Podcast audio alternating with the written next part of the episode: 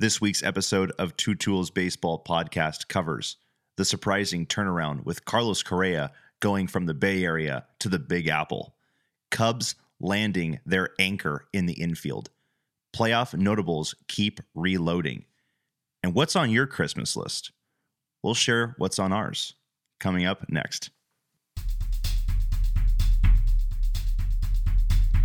Hello, listeners. My name is Alex Jonitz, and I am joined, as always, by my co host, Travis Miller. I am more of a stats nerd, and he was a total stud on his D3 college team. This is the Two Tools Baseball Podcast. Enjoy. Welcome back to the show, ladies and gentlemen. This is the Two Tools Baseball Podcast, episode 85. Alex and I are recording. It is Wednesday night, December 21st. Days away from Christmas, Alex.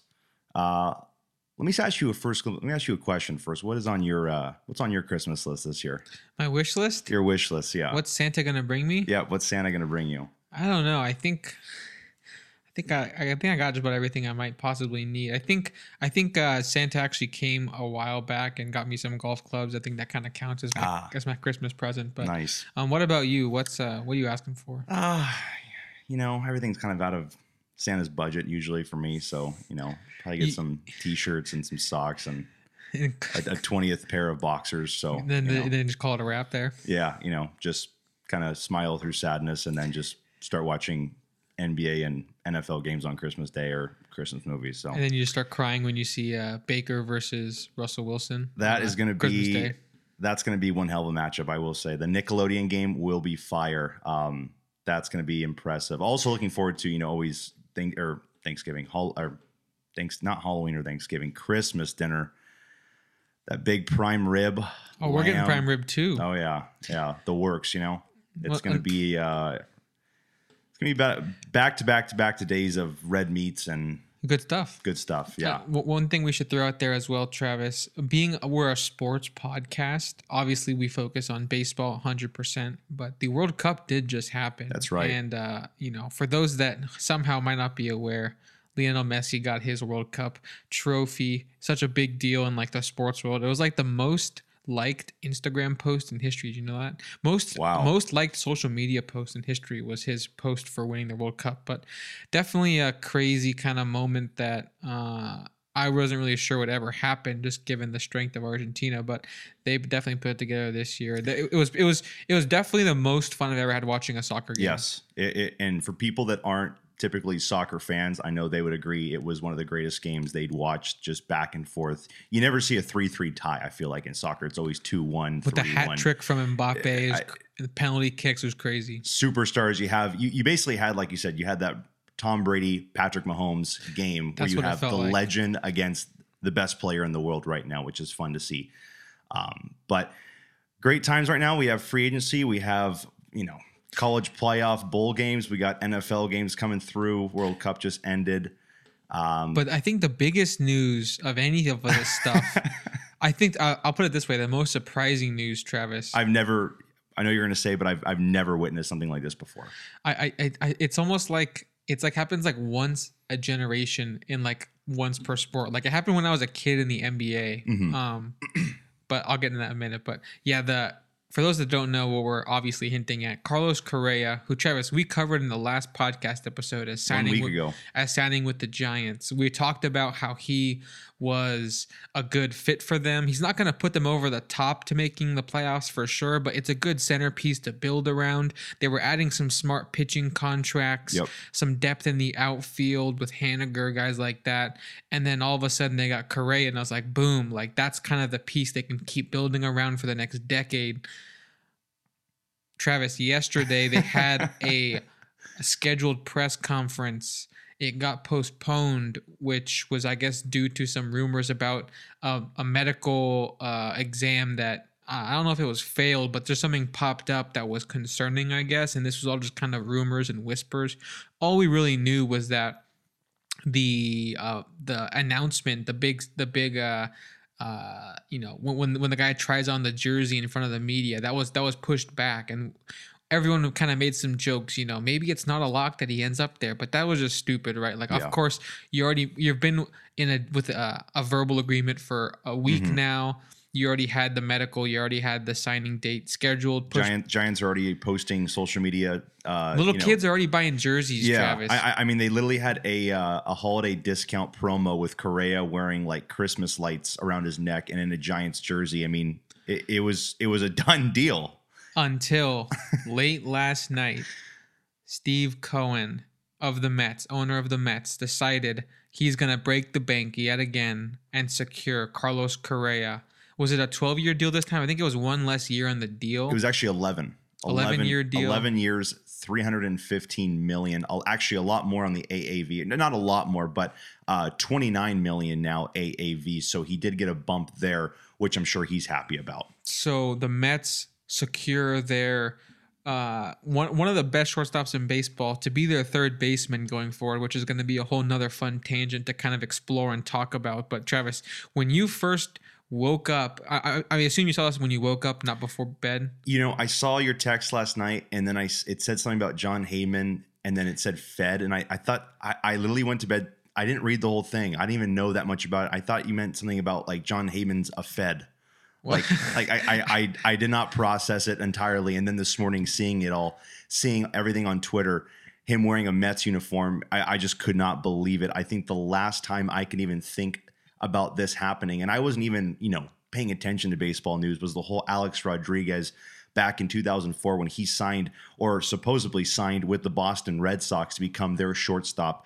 And then, of course, hours later, I guess the Yankees swooped in, took A Rod. He became a Yankee. And the end of story, he finished out his career as a New York Yankee and moved over to third base because Derek Jeter was the shortstop. So it's it's just it's it's almost like deja vu uh, for the New York team, but it's the NL side now. But I, I mean, just insane. I I can't imagine what New York Mets fans are, are feeling. I can't imagine what Giants fans are feeling right now that you basically were so excited on this season. You had some good depth pitching.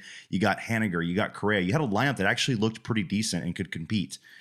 Now, I, I don't know where you go from that. I mean, you got, I guess, one more year of, of, of Brandon Crawford. People on Twitter already speculating where's Crawford going to go? Will he be an Angel? Will he be a shortstop for the Angels this next season? But he'll most likely finish out his last year as a Giant at the shortstop's position. But I mean, holy cow! I I, I don't. I, actually, it's never been happening like this before. But I mean, a baseball team, a d- baseball franchise, and an owner spending this much money in an offseason. Verlander, Correa, Nimmo, the list just goes on. I I, I really just I'm I'm speechless. I, I cannot think about how much money has gone into it. I mean, I think it's been over eight hundred million dollars dished out with all the signings this offseason, right? Something, like that. Something like that, yeah. And it's crazy, like the amount of people that reached free agency from that team this season. It was Bassitt, it was deGrom, it was Nimmo, it was Diaz. The list goes on. And I, in my, and I think in everyone's head, they were just kind of like, you know, what can we expect? They can't realistically keep all of these guys. Somehow, Travis, they definitely are better on paper than they were last Yep, season. yep. Which they were already a 100 win team with a high payroll. Now the payroll is even higher. It's going to be tops in baseball for sure. Um, so I guess there's a few ways we can start or Mm-hmm. kind of continue on this.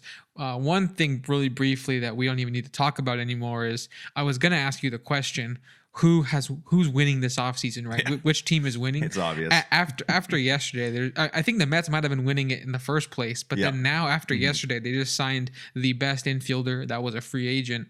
Um, so I think that that question goes out the door.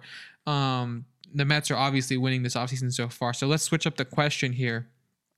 Carlos Correa is doing the exact similar thing that A Rod did, right? Yep. Um, the Mariners stint of A Rod was kind of like the Astros stint, and then instead of a couple years with Texas, he just did one year over in uh, Minnesota, and then now they're kind of with the team probably for the rest of their career in New Mhm. York. That's so funny that you, And- you just brought that up. I didn't even realize that it's, it's almost the same path. And then when when they're going to be in New York, they have to make that switch over to third base. And A Rod was the best third baseman of his generation, Mhm. even though he was also one of the best shortstops of his generation. So he had that funny thing. So I wonder how we'll look back on Correa when his career is over, more of a shortstop, more of a third base. I guess Mhm. we'll have to wait and see when that time comes. But for Travis, right now, going into next season, I'm sure when spring training hits, we'll do our like rankings for positions. But just as of right now, you had to give your gut feeling.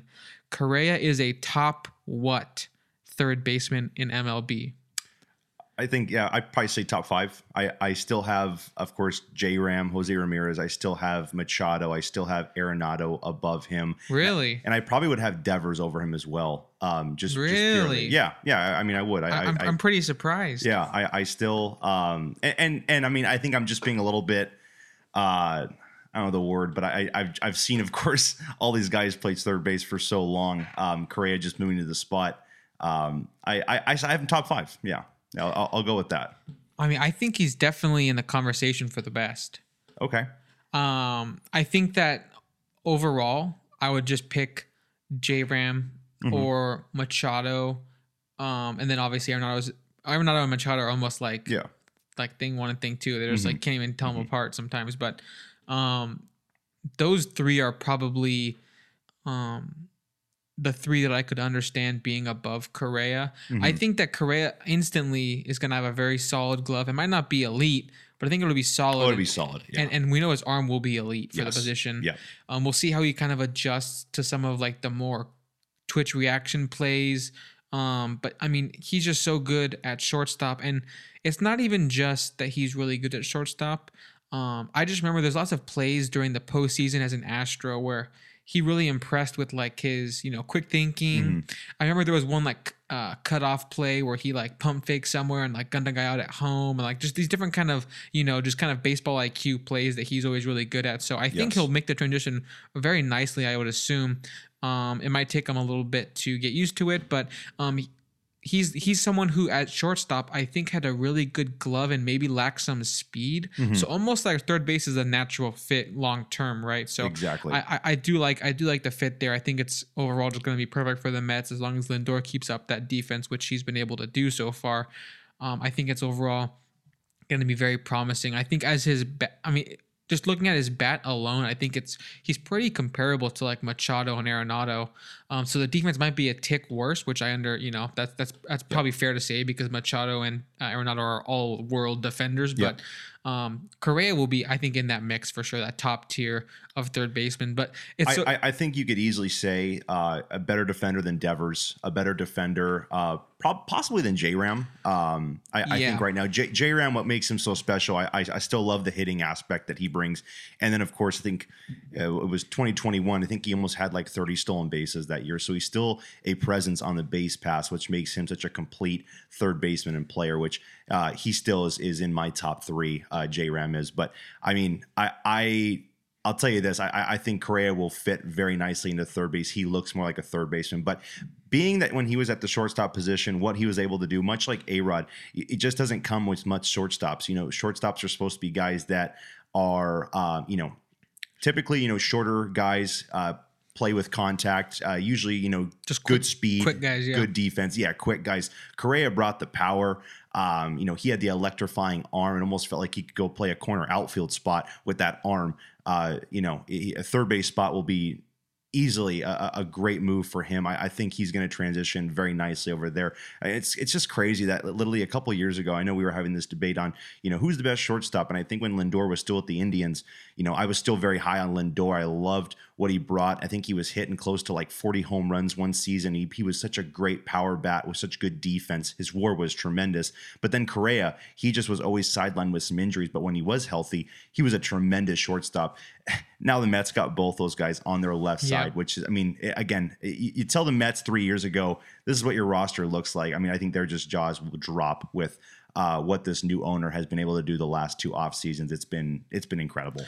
Yeah, and uh, one of the one of the main headlines for me here as well, the two NL teams that have been the most aggressive, probably the two teams in baseball that have been the most aggressive are the Mets and the Padres. Yes, they yeah. just um, both were obviously made the postseason. The Padres made the NLCS, uh, and I just like seeing the hungry teams kind of get even hungrier. Yep. Which left side, if you had to pick right now, Mm. Bogaerts and Machado. We'll we'll assume that Tatis plays outfield, so we'll Yes. say Bogaerts and Yes. Machado in San Diego, or Lindor and Correa in in in uh, the in Queens. I got to go Queens. Um, Yeah. I, I think that's a that's a slightly better left side. If it was Tatis playing short, I would probably lean the Padres way, but I will go the Mets with being the better left side right now. It's just in It's it's it's crazy right now when, when you look at that. You know th- those two players, and you look at that infield in total. You look at Jeff McNeil. You look at Pete Alonso. I mean, God, And- how many home runs is that infield going to hit? It, it's it's crazy. And the the outfield is also ready to go with Yes. Uh, Canha, Nimmo, and Marte probably going left to right there. Um, they really just feel like they're going to be really complete this year. The, the batting order is going to be crazy. Travis, quick, quick little, just quick, little, quick, this. quick little Alex rant right here. I just people always post like lineups on Twitter, which is cool. Like I love when like your team gets a new player and you immediately start thinking, oh, like how does he fit into our lineup, to our Mhm. batting order, all this stuff. I see all these people making their batting orders and they want to keep the one through four the same as last season. So they had it like one as Nimmo, which I like, and then they had two as Starling Marte, three as Lindor, four as Alonso, and then they had like Correa fifth. I saw Yeah. this like three different people posted the same exact thing, and I was like, what's going on? Like Correa Mhm. is I think a Mhm. better hitter, definitely than Starling Marte in my opinion, and probably better than Lindor too. So it's just like, how is he not up there in either the two or the three spot? But Yeah. but but you know what? That's up for the coach. I'm sure they're going to sort it out. I, I I can almost I feel very confident, at least in my mind, that he won't be batting fifth all year. But Yeah. I mean, we'll see how they decide to, to do things. Um, uh, It, it- it's it's funny going back to that one article front page cover. I think it was the New York Post that had um, oh my goodness. all four of these players in New York Yankee uniforms. It was, It was- Aaron Judge, uh, Edwin Diaz, Justin Verlander, and Carlos Correa, and three of them signed with the Mets. Alex, I'll tell you one thing: if Aaron Judge was still a free agent, I think Yankee fans would be shaking right now that the Mets would be trying to complete that gauntlet of those four guys in Mets that's, the, uniforms. that's the Infinity Stones right there. I- and Cohen is Thanos. He's just collecting all the that, stones. that would be awesome. and, and then just to wrap up the Mets talk, Travis Ottavino, they also got for their bullpen. You know, Yep, um, yep. Two years, 14 and a half mil. I think there's an opt out as well, but um, they bring him back for good, uh, you know, good good bullpen support to uh, to be a nice, you know, seventh, eighth inning guy. He had some very good numbers last year, Travis. I think that overall it's going to be a great setup guy or, or seventh inning kind of guy, Mhm. um, situational pitcher that's going to prove valuable because they got Diaz on a big deal. So you're kind of, if you're a, if I was a Mets fan, I would say I'm glad we got Diaz on the big deal, but we need the bullpen depth. We can't just Yeah. count on him to go two innings every night. Um, and and he he almost certainly he won't be what he was last year because it was just an unbelievable level of greatness last year from Diaz that you know he'll need some help at some points this season. So you get a guy like Ottavino. Um, and so I think that you know the signings like that are are needed to kind of give the depth that the uh, stars will need in order to kind of Yeah. compete for the course of the full season. So I think their combination of getting the depth um, by the Mets, you know, guys like keeping Nimmo, keeping or signing on like Senga, and then as well as the high level, you know, stuff like the the uh, Correa and the Verlander deals, like all that's needed in order for this team to really feel like they're in a great spot, and they are in such a great spot Yeah, now after this yeah. offseason. And bringing in like David Robertson to a one year deal, more Yep. depth in that bullpen. Um, the the starting pitching looks great. The I mean the offense looks so complete. And then of course the bullpen that might be the last key piece that Cohen needs to start looking at for uh, you know more guys to to invest in and and you know possibly look at the trade market for for other guys. I, I know we might cover it later on the episode. There is one guy that's on the trade block that I know the Mets are linked to. Um, and that is uh, just quickly to cover uh, Liam Hendriks for the White Sox. He could be a guy possibly that could be um, explored in a trade with the Mets. I know the White Sox might want to dump his contract, and I'm sure Cohen would love to pick that up. But uh, that'd be an amazing pickup, and he could be uh, a terrific eighth inning guy uh, for you know for the Mets going in the future. But where should we uh, where should we move on next, Alex? Should we go to the uh, the next big shortstop that signed as well? Sounds good. All right. Well, uh, Dansby Swanson, uh, the you know Atlanta Braves shortstop, uh, former or uh, you know was the number one overall pick, and I forget. I think in the 2013 or 14 draft or something like that out of Vanderbilt. But he signs a seven-year, 177 mil uh, contract with the Chicago Cubs. Uh, he had in his press conference, I guess the Cubs are kind of like his second home team that he supports. He had a story, I guess, about his grandfather that I guess recently just passed away. But he told everyone that you know when he went to his grandfather's house, he'd always have Chicago Cubs games on in on the TV in the living room. He, he's a guy that I think was born and raised in Georgia. So Atlanta Braves were kind of his hometown team, but I guess his grandfather loved the Chicago Cubs. It's kind of a cool moment for him to kind of go to his uh, to his you know second team or second home, if you'd say, and play and possibly finish out his career with the Chicago Cubs. I know his wife just signed um, her um, you know women's soccer league contract with the uh, with the team that plays in Chicago. I apologize, I don't know the name, but uh, You don't follow it, it, it just felt right that she was going to go play in Chicago, and then of course the Cubs were linked to Dansby, and Dansby's probably like, I think I don't want to make things you know It makes life easy. complicated. Exactly. We can we can get a nice house somewhere in Chicago. We can uh, you know we can all basically live there and play for those sports teams. That's pretty cool and exciting to be be a part of. But he gets the deal. Alex, I I Dansby's a terrific player, a great shortstop. I will say I don't think it really moves the needle in making the Cubs a contender. They got mm-hmm. some good pieces this offseason. We'll see what Bellinger brings. We'll see what um, Jameson Taillon brings at the starting pitching uh, spot. But uh, what do you view this move as? Is, is this kind of like their anchor now for the future, for building for you know the, the next couple you know the next couple years that uh, the Cubs can hopefully kind of build some traction and you know wind up in a wild card series sometime in the next couple years? Yeah, personally, I think that if the Cubs end up making serious strides this season, next season, season after, maybe, I, I won't attribute it that much to this Swanson signing. I think that he is a really good piece to have to a winning team, but he's not the piece in Yeah. my mind. I think we both agree on that. Like he was not even the piece on his own you Atlanta know, Braves. on the Braves last year. He was probably like The fifth guy or the sixth guy, right Yeah. like a fourth fourth guy at best um and because of that i think that you know even though he had a really good year last year um his career you know i think about you know all all the seasons he's been in the bigs except for like two or three he's had uh ops plus below 100 so below average hitter so i'm not saying he's gonna go back to that but i just think that um, it's definitely a really big contract for a player who earned himself a payday, but I'm not sure it's gonna really uh, turn into like this permanent, like every year All Star kind of guy. Yeah. I, I don't really see that uh, going forwards for him. I do think that there's a really good chance the Cubs could trend positively if Seiya Suzuki continues to trend well. If Bellinger returns to kind of a at least an average hitter and then has the uh, plus plus defense and glove and arm and all that. Um, also, I think Nico Hoerner developed well last year. If they decide to hold on to him, I thought they might trade him, but I saw some post about them wanting to use him at second base, maybe. So if that ends up being the case, I think they could really do some good stuff um, with some of their pieces. But I, I don't see them as that complete of a team, especially last year. The record wasn't great. Um, and then they did lose, of course, Willson Contreras. So it's like, uh, do you expect Dansby to have, Travis, let's put it this way. Do you expect Dansby and Bellinger to have more upside than Willson Contreras did in terms of just how much value they bring to the team. I feel like Willson Contreras losing him is almost the same as like gaining Dansby. yeah, Uh, equal ground with these moves. Yeah, So like I, I, you know, hats off to them for trying to compete, but I just don't think that, like you said, it's not something that moves the needle too much. I think it's just a move that you know I res- I respect the efforts to try to win, and I think that um you know they should be in a decent spot going forwards, but I wouldn't expect them to be in the wild card race uh, deep into the season. But um, it's just so, it's just someone else for you know fans at Wrigley to kind of uh, be kind of happy about. I think Seiya Suzuki and Yes. Hoerner last year were lots of fun, and um, yeah, we'll see how they do it. They still have some good depth pieces. I think Yan Gomes is a underrated catcher. I think he'll be their starting catcher now that now that um Willson Contreras is gone. Um, and there's some interesting pitchers in the mix. We'll see how Taillon does, but um, yeah, I just don't think there's the upside in the in the in the batting order nor in the pitching uh, rotation to really like make me convinced they're gonna make the playoffs. It's a funky division because you got It is. you have the Brewers and the Cardinals at the top. Um, I feel like the Brewers are going the wrong way. yeah, and, and the Brewers just aren't in a good position right now to, you know, be they're they're just not being confident in their I, I think in their moves this offseason or they're just not going after the right guys. I feel Yeah. like we've always had this problem with the Brewers.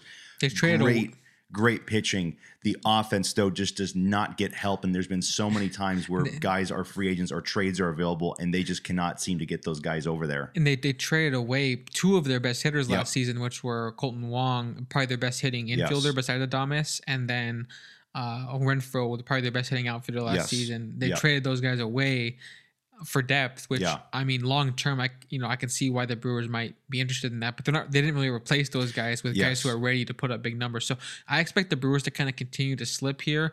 The division in my mind is all up for the Cardinals, uh, up for grabs for them. Mhm. I expect the Cardinals to get it, obviously, but um, they also haven't made that many moves themselves. I think the Cardinals could use like uh, more of a punch. I, th- I really thought that Rodon would have been a great fit for them, Yeah. but I, I just The think rotation. Yeah. I, I just think that they still are missing some uh, some firepower as well. The NL Central overall, Travis, not impressed me this offseason. Yeah, yeah, and then of course rounding out the bottom, you have the Reds and the Pirates, which I mean they're just kind of just building for the future. That that's that's pretty simple to say. Uh, so it'll be interesting, and kind of fun how the NL Central goes about. It's always been a very competitive division, but we'll see if the Cubs can make some sort of noise, possibly get a couple more guys as the offseason goes on. But Alex, let's now transition to the team on the south side of Chicago, the Chicago White Sox.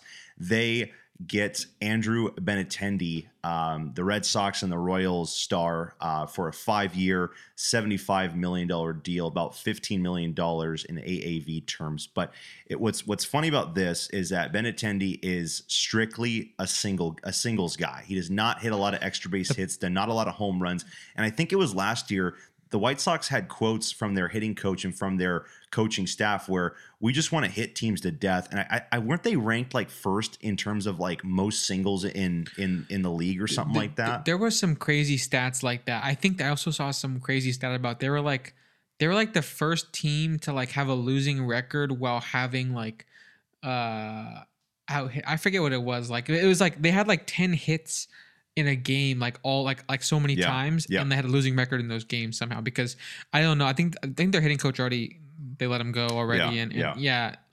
he did have these really funny quotes about like he doesn't want to hit any home runs and I think that strategy is gonna leave them this year. But uh, my, my, one of my thoughts on this Benintendi deal was, well, did you did you have the numbers on it? for the terms. Yeah. Yeah. Five years, 75 million. So about, like I said, 15 million AAV, which I mean is not great, but is good in Benintendi's terms. It's good for Benintendi. I agree. I think that overall, I I'm not super. I don't like it for for the for the team. Yeah, I don't. I yeah. don't like it for the White Mhm. Sox. I think that as a bat, They they need a Renfroe. they, Yeah. they need a power guy. as a bat last season in 2020 sorry in 2021 so two years ago he had a 105 wrc plus um so a slightly above average hitter he had like a 1.7 war in 2021 he played like almost the whole season 134 games that's for the for the royals of course um not a big walk guy that season 6% um, he the one thing he's been really good at is contact. He didn't strike out very much in 2021. Ever since he got to the Royals, he has not struck out that much at all, which I would say is definitely a good skill to kind of he can kind of have in his in his pocket. But um, last season he was better at the plate, right? We all kind of saw like oh a 304 hitter, 373 on base. That's a very good on base percentage. Yes. His walking went up to 10%, which is very good. Um, but the power really fell off. The isolated power stat, which just takes your slugging minus your average, it was at a career low. Um, his slugging was less than 400. Travis, that's that's Wow. definitely getting down into just slap hitter Yeah. territory. Which, um, I think it know, was like three home runs total in the year or something like that. It was it was single digits at least. It was five, yeah, Five, okay. and and and yeah, just the the numbers overall are pretty low. Nine stolen bases, so not or sorry, eight stolen bases. Um, so nothing too bad, but um, yeah, I I, I just I don't love the plate approach here. I and he also had a 352 BABIP, which just means he was getting some decent luck with balls in play. I think if that slips back a bit, I expect this average to to maybe dip a little bit down to like the two like 70s or something. Mhm. And then if that does happen, like I might expect, the on base could be pretty good, but the slugging is going to really slip too because Yeah. it's dependent on the batting average. So I'm just not super high on Benintendi going forwards.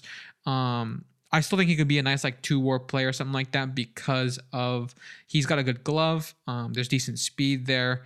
Uh, you know, but he is playing corner outfield probably, so like the defensive value might not be huge from him. One thing I'm wondering they might do is they did let Jose Abreu go. I'm Mhm. wondering if they're going to move Vaughn back to first base I would think and have would. Benintendi playing left field, maybe. yeah. And so- E- Eloy playing right or Or maybe Benintendi in, in right and then Eloy in left. and then You're Luis right. in center. So it, I mean, could could be a fun outfield. It, it, the, yeah, and, and the White Sox had so much talent and promise going into last season that it feels dumb to write them off now for the next season. Mhm. They definitely have the names, especially if guys like Kopech, Cease continue to, to put up numbers, if Giolito bounces back. But um, it really will come down to their sluggers, in my opinion. Tim Anderson um, is, is a pretty good player. Uh, uh, Luis Robert Travis, I think he did not have a very good year last year, No. at least compared to what we hoped he might be able to do. So they're a really interesting team. I just don't think Benintendi, I mean, in my mind, he definitely does not move the needle. He's definitely a serviceable guy, but for that money, I'm very surprised. He- That's their biggest contract they've ever given out in free agency. Uh, again, another record-breaking deal for a team. I think the Rays it was uh, Zach Eflin, and now the White Sox with Benintendi. It, it's it's surprising to see that some of these teams just don't like to give out big deals, and they finally did, and it's to these players, which Right. kind of doesn't make any sense. But you know, it, maybe in you know nine months we could be talking about a different team with the White Sox. Um, that division too, just like the NL Central, a very kind of confusing confusing division. You know, the Royals and the Tigers are struggling down at the bottom. The Twins were good last year for about 130 games and then just faded away. And then the Guardians, of course, just stayed consistent all year long and ended up winning. I think it was just about 90 games uh, to win the division. So we'll see if the 90 games is for real, if the Guardians are for real. Um, the White Sox were heavy, heavy favorites last year to win the division. Um, the best odds in Vegas to win their division out of all the MLB teams. So it was definitely a disappointment. But a new manager and maybe a new philosophy might change things up a bit. They still have tons and tons of talent. Um, that's why with a bunch of people exploring trade options and bringing up guys on the White Sox, I, I think it's kind of funky because I would feel like they're still in their their prime years. They have Luis Robert, who is a superstar, at least should be a superstar in the making still right now. Um, and then of course you still have Tim Anderson left on his contract and a couple of these other guys. I know Jose Abreu left, but he's a guy that was definitely aging. Maybe it's time to start looking for Vaughn to play some uh, to play some first base. I know they also have Gavin Sheets. They got a couple other guys and young guys that are still, uh, you know, bursting onto the scene for the White Sox. So it will be fun to see exactly how everything works out. I'm assuming Ben Benintendi would be their leadoff guy, Alex. I, I know he's probably going to bat in that first or second hole of the lineup, and then probably have Robert around there. Maybe even have Benintendi. Uh, Tim Anderson or Tim Anderson Benintendi. I don't know how they're going to work that all about, but um, I, I will assume he will be um, top of the top of the lineup kind of guy. But um, anything else to add on about the White Sox? No, I think that pretty much covers it. I think what will determine how good they are is uh, partially if we get a bounce back from Robert, from guys like Grandal, maybe, uh, and then also the pitching. If the pitching is solid, if Lynn can play a full season at, a high level, if Giolito can bounce back like he, you know, appears like he was the Yes. years prior, that will be the biggest difference. And then, of course, they're shopping Hendriks, which I think that just comes down to their uh, in a similar spot the Angels were with Raisel Iglesias, which I think you told me that Yep. it's a similar scenario because um, you're a team that you're realizing you might want to add more depth instead of just signing this closer to a huge deal. And it made sense at the time when you signed him because you thought he was like the final piece to your puzzle. In reality, you might have a little bit a few more pieces to kind of figure out. So they're Mm-hmm. gonna maybe trade him to a team and add some depth back to your own own roster. Yeah. So we'll see how that. I mean, the bullpen I think has never been that big of a problem. Kimbrel didn't really work over in Chicago, but besides that, I think that you know Hendriks has been good for them. Different guys have had good years, like Bummer, uh, Graveman, uh, different guys like that. So I I, I do think that um, they will be fine in that Mhm. regard. But we'll see how they kind of trend next season. I, I'm not super high on them, but can't can't be down on them either, just because of the talent. Yeah, with the AL Central, anything's possible. Um, the Twins, the White Sox, the Guardians, I think they're all heavily, you know, competing for that division title.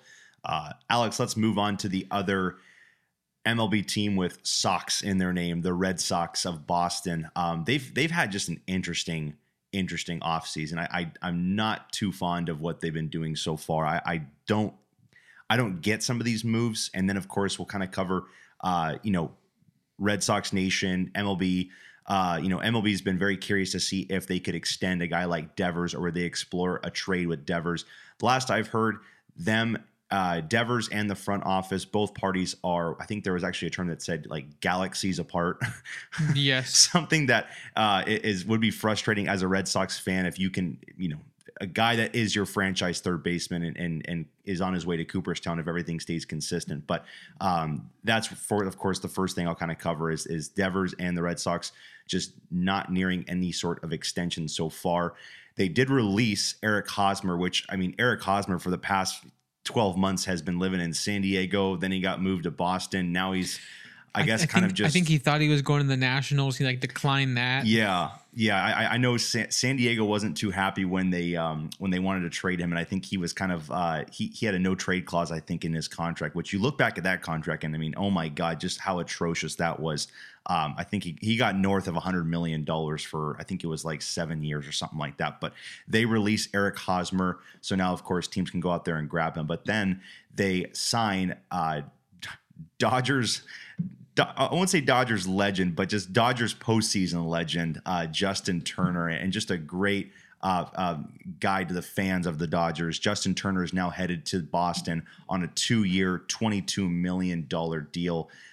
To me, it's a head scratcher. I mean, I I know he's a third baseman, but of course he's getting older. You're probably going to see him being used at the DH role and at the first base role, but. Um, what, what, do you make of it? What do you make of the Turner signing, and what do you make of the Red Sox offseason so far? I, I, just don't understand it right now.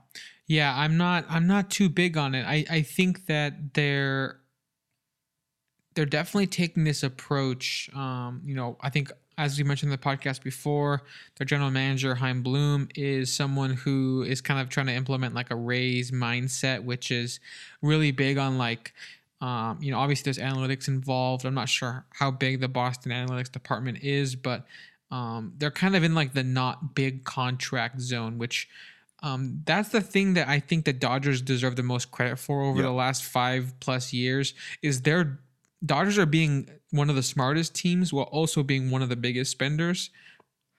A team like Boston should have the ability to do the same thing with their, you know, very excuse me very big very big fan base. Um you know fenway ownership group is a big ownership group. Um i i don't really understand why they wouldn't be able to kind of compete with some of the top uh, payrolls in MLB, but they really don't. They really haven't been. They're not really been giving competitive offers to Bogaerts, to Mookie Betts. Ended up losing both of those guys. It really feels like Devers might be next, and it seems like a lot of that has to do with not wanting to spend the big dollars on the big names.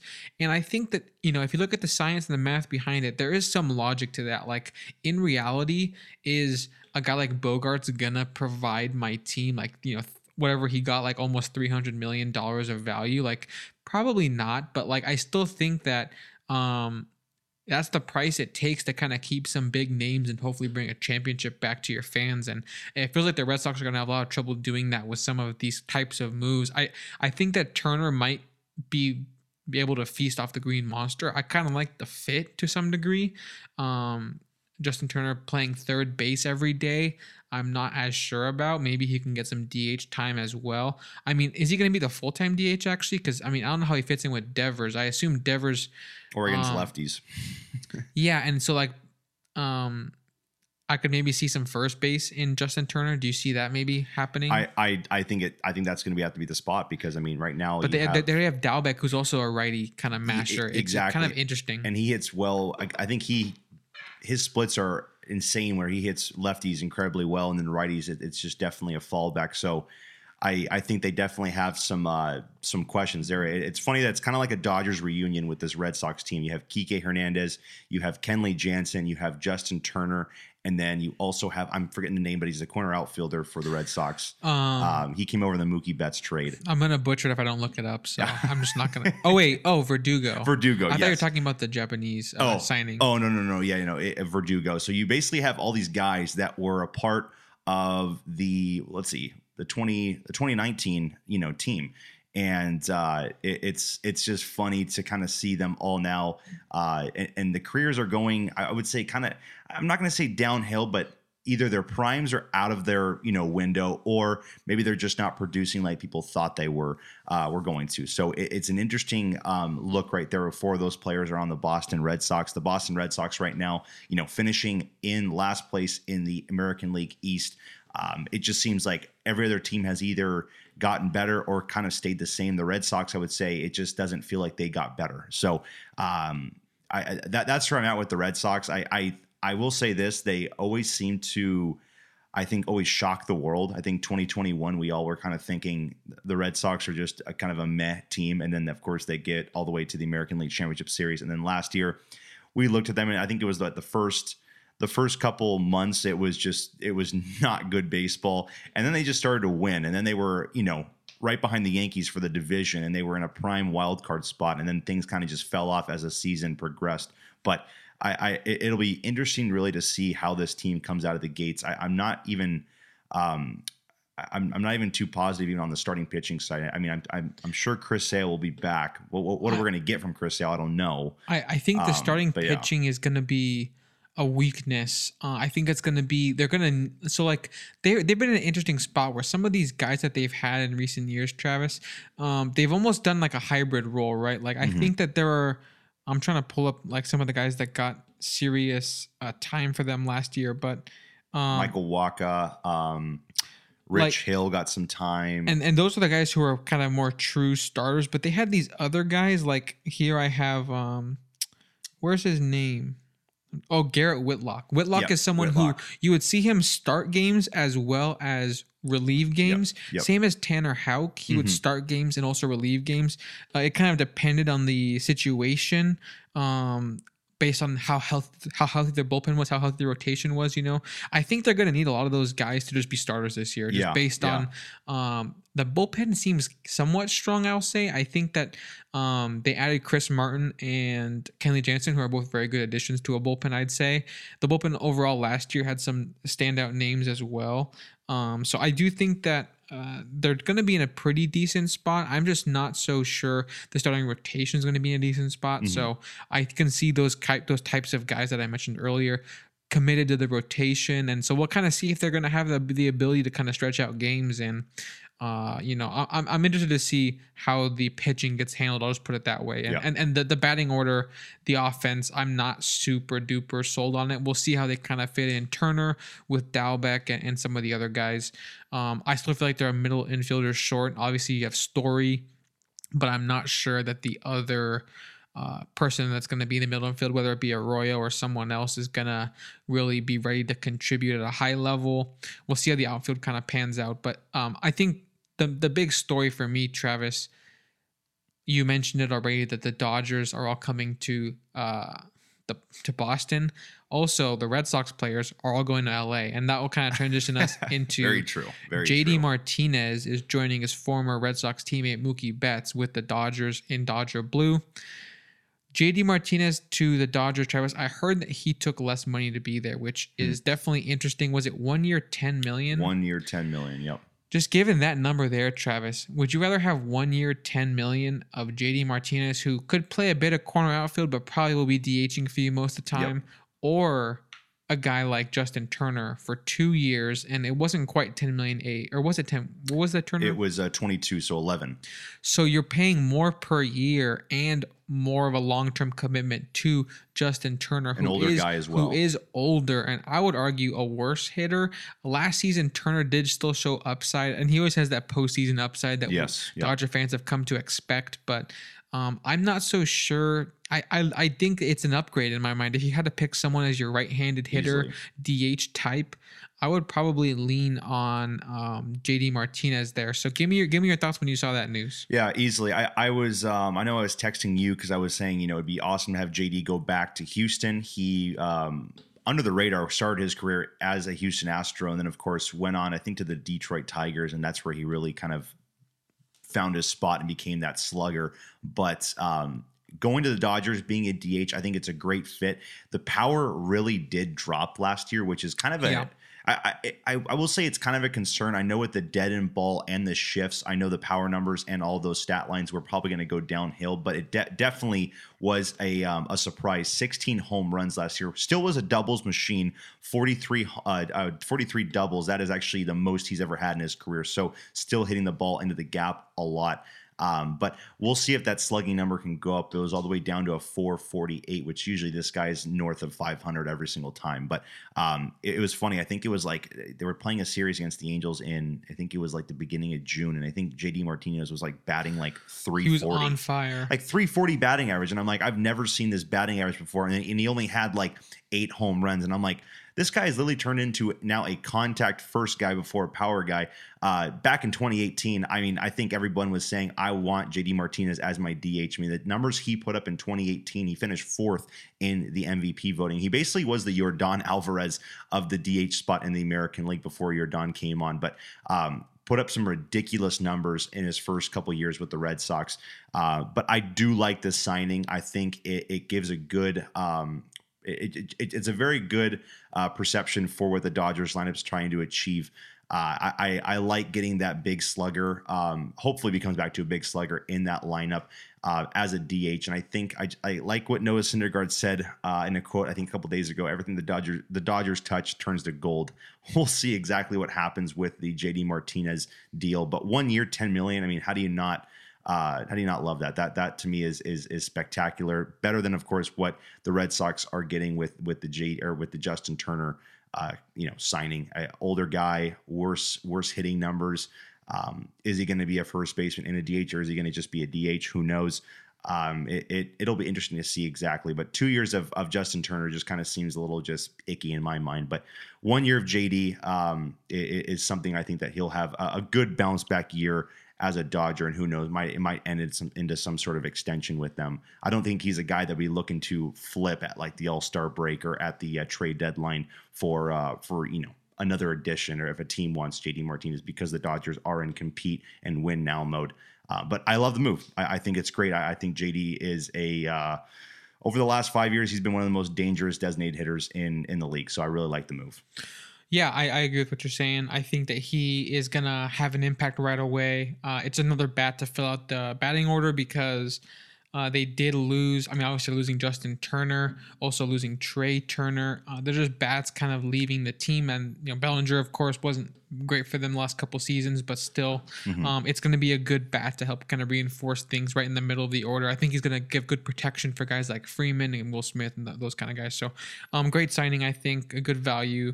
Um, it, it's going to be interesting not seeing Turner and not seeing trade both Justin and Trea in that lineup.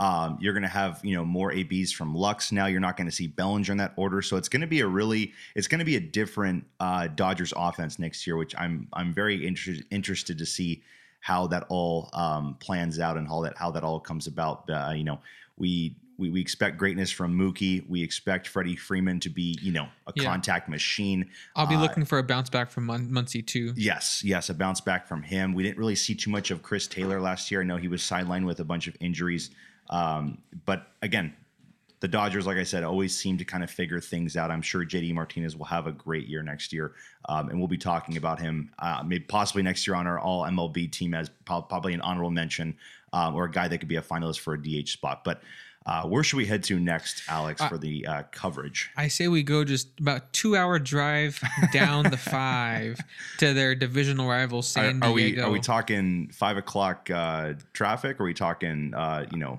If it was five o'clock traffic, two a.m. If it was five o'clock traffic, we're talking that two hours becomes four or five hours. So yes, yeah. we're not talking about that. Of course, uh, their SoCal rival San Diego Padres have also had quite the offseason themselves.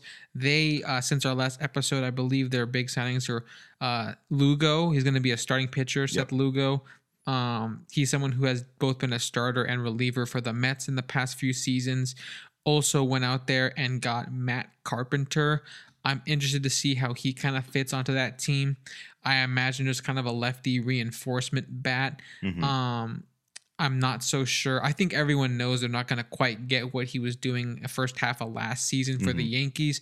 But if he can just be a serviceable bat, platoon DH type, maybe some backup first base, he could even back up third base, I think, um, and a little bit of outfield. He just kind of has not great defense, but the ability to at least kind of fill in in, in multiple spots, yep. I'd say. So um, just kind of a utility uh, lefty bat. Um, you don't really know what you're gonna get, but uh, and also not really a hitter friendly park, so I can't really see him raking mm-hmm. quite like he was in, in New York. But what was your thoughts when you saw the Carpenter deal, and then we can go to Lugo? Yeah, uh, you you are so right on that. It, it's not a hitter friendly ballpark with Petco, so you go from Yankee Stadium to Petco, it's going to be quite a difference. Um, it's funny that one year ago Matt Carpenter was signing a minor league deal with the Texas Rangers, yep. just hopefully trying to keep something alive. Yankees pick him up. He strikes gold. has a great season, and now of course he's getting this deal. Um, it's a it's a two year, twelve million dollar deal, but there is an option or an opt out after year one. I think they said it's six million this year and then six million next year if he wants to extend it. But or if, if it's the club extension, I don't I don't know if it's either or. But um, just a great way to kind of keep his career from you know keep his career going on. Um, I guess now he can kind of grow out the facial hair. He won't have to have that mustache. If he wants to keep the mustache, good for him. But we'll see how he uh, does it. Yeah, it's just I, I I think it's funny and kind of weird. I just I, I weird seeing these Yankee guys all with these like just these caterpillar mustaches. It's it's, it's funky, but it's kind of a cool tradition to at least have with the no facial hair. But Ro- I, I Ro- Rodon had a beard last year. yeah, right? He'll, wa- he'll I have a wa- mustache. Him and Nestor will look just alike. That's funny.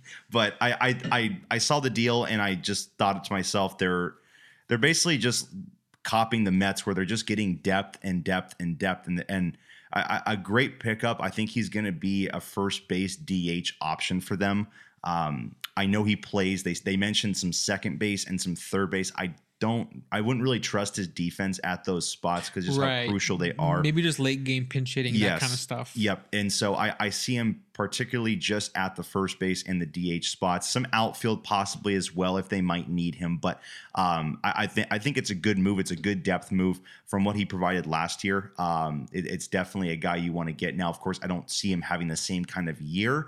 Um, eh, the big question will be how big is that drop off? Will he even be productive at all? We'll see if what, what, what he can provide there. But it, it's fun to see a team like the Padres just going out there and getting those big names, um, guys that had big moments last year, guys having big careers, um, and they keep on bringing them in. And then kind of going to the Seth Lugo uh, signing, Alex. I mean, I know a lot of other teams were interested in Seth Lugo. Um, he had great great bullpen numbers. I think the starting uh, when, when he starts games, the numbers are of course a little bit worse, um, but that's expected. Uh, so it will be interesting to see exactly how he um, transitions into possibly, hopefully, being a full time starting pitcher. Uh, I, I I can definitely say it's it's another depth piece for them. I don't know if if he starts the season kind of poor on the starting mound or on, on, on the starting pitching side. Does he move to the bullpen? What do they do Right. there? So maybe there's kind of some flexibility here and there. It's very similar to me to the um, Michael Lorenzen signing by the Angels last year, where he was a bullpen guy, really wanted to be a starting pitcher. The Angels gave him that opportunity. Did pretty decent. Did, did a good job. Um, didn't have high strikeout numbers, but of course was one of kind of our more durable pitchers that went, went out there and was able to give us six innings or so. But we'll see what Seth Lugo can provide. I think the Padres already have such a strong and um, talented roster that these are just more depth pieces to possibly secure, um, you know, a championship or, or a second a second time around to get further on than the uh, National League Championship Series. But you love to see the Mets, you love to see the Padres being this aggressive. Now they're just almost securing all these depth guys, which again is is pretty much what you need now for a championship run. There's so many circumstances where injuries happen or just just things go on throughout the season and you just need some of these guys to pick it up and, and, and the Padres are obviously you know keeping this this uh offseason as serious as they have been for the past couple of years so I love to see that Yeah, and I actually didn't mention it off the top, but I think they also added Pedro Severino, the catcher, to a I think it might be a minor league deal. Not Oh, wow, 100%. okay, But okay. it just kind of shows that they're willing to make additions all over the place. They're not going to really slow down here. They are going to keep up the spending, keep up the additions. They want to be a competitor. They're not satisfied with a National League Series. Uh, National League Championship Series lost last off se- last postseason. They want to do better, so we'll see if they can uh, do so. Uh, Charles, let's keep it moving. Let's keep it moving. How about we go back to the American League? There's a few different teams who made some Yep. moves for some good hitters. We'll, we'll go to Houston first. Michael Brantley, um, kind of been a good hitter throughout his career. He kind of fits a specific archetype. This kind of really contact base, but has this gap power. Has a bit of home run power when he gets a hold of one, when he pulls one just right. But um, he's returning to Houston. He missed a lot of time last year, late in the season. Missed the playoffs. Still got that ring, of course. But um, give me your thoughts on Brantley. He's getting a little bit up there in age, but him and Yordan, I imagine, will be splitting time left field and DH with Yep. each other, depending on who's healthier and who, you know. I just see, I see Brantley not very athletic, you know, out there Mhm, anymore. mhm. But also, I see Yordan out there sometimes, and it looks like he's almost. I remember one time he dove for a ball, Travis. I think it was against the Angels, and it looked like an injury waiting to happen. and it was when he was a, on his one of his hot streaks at the plate.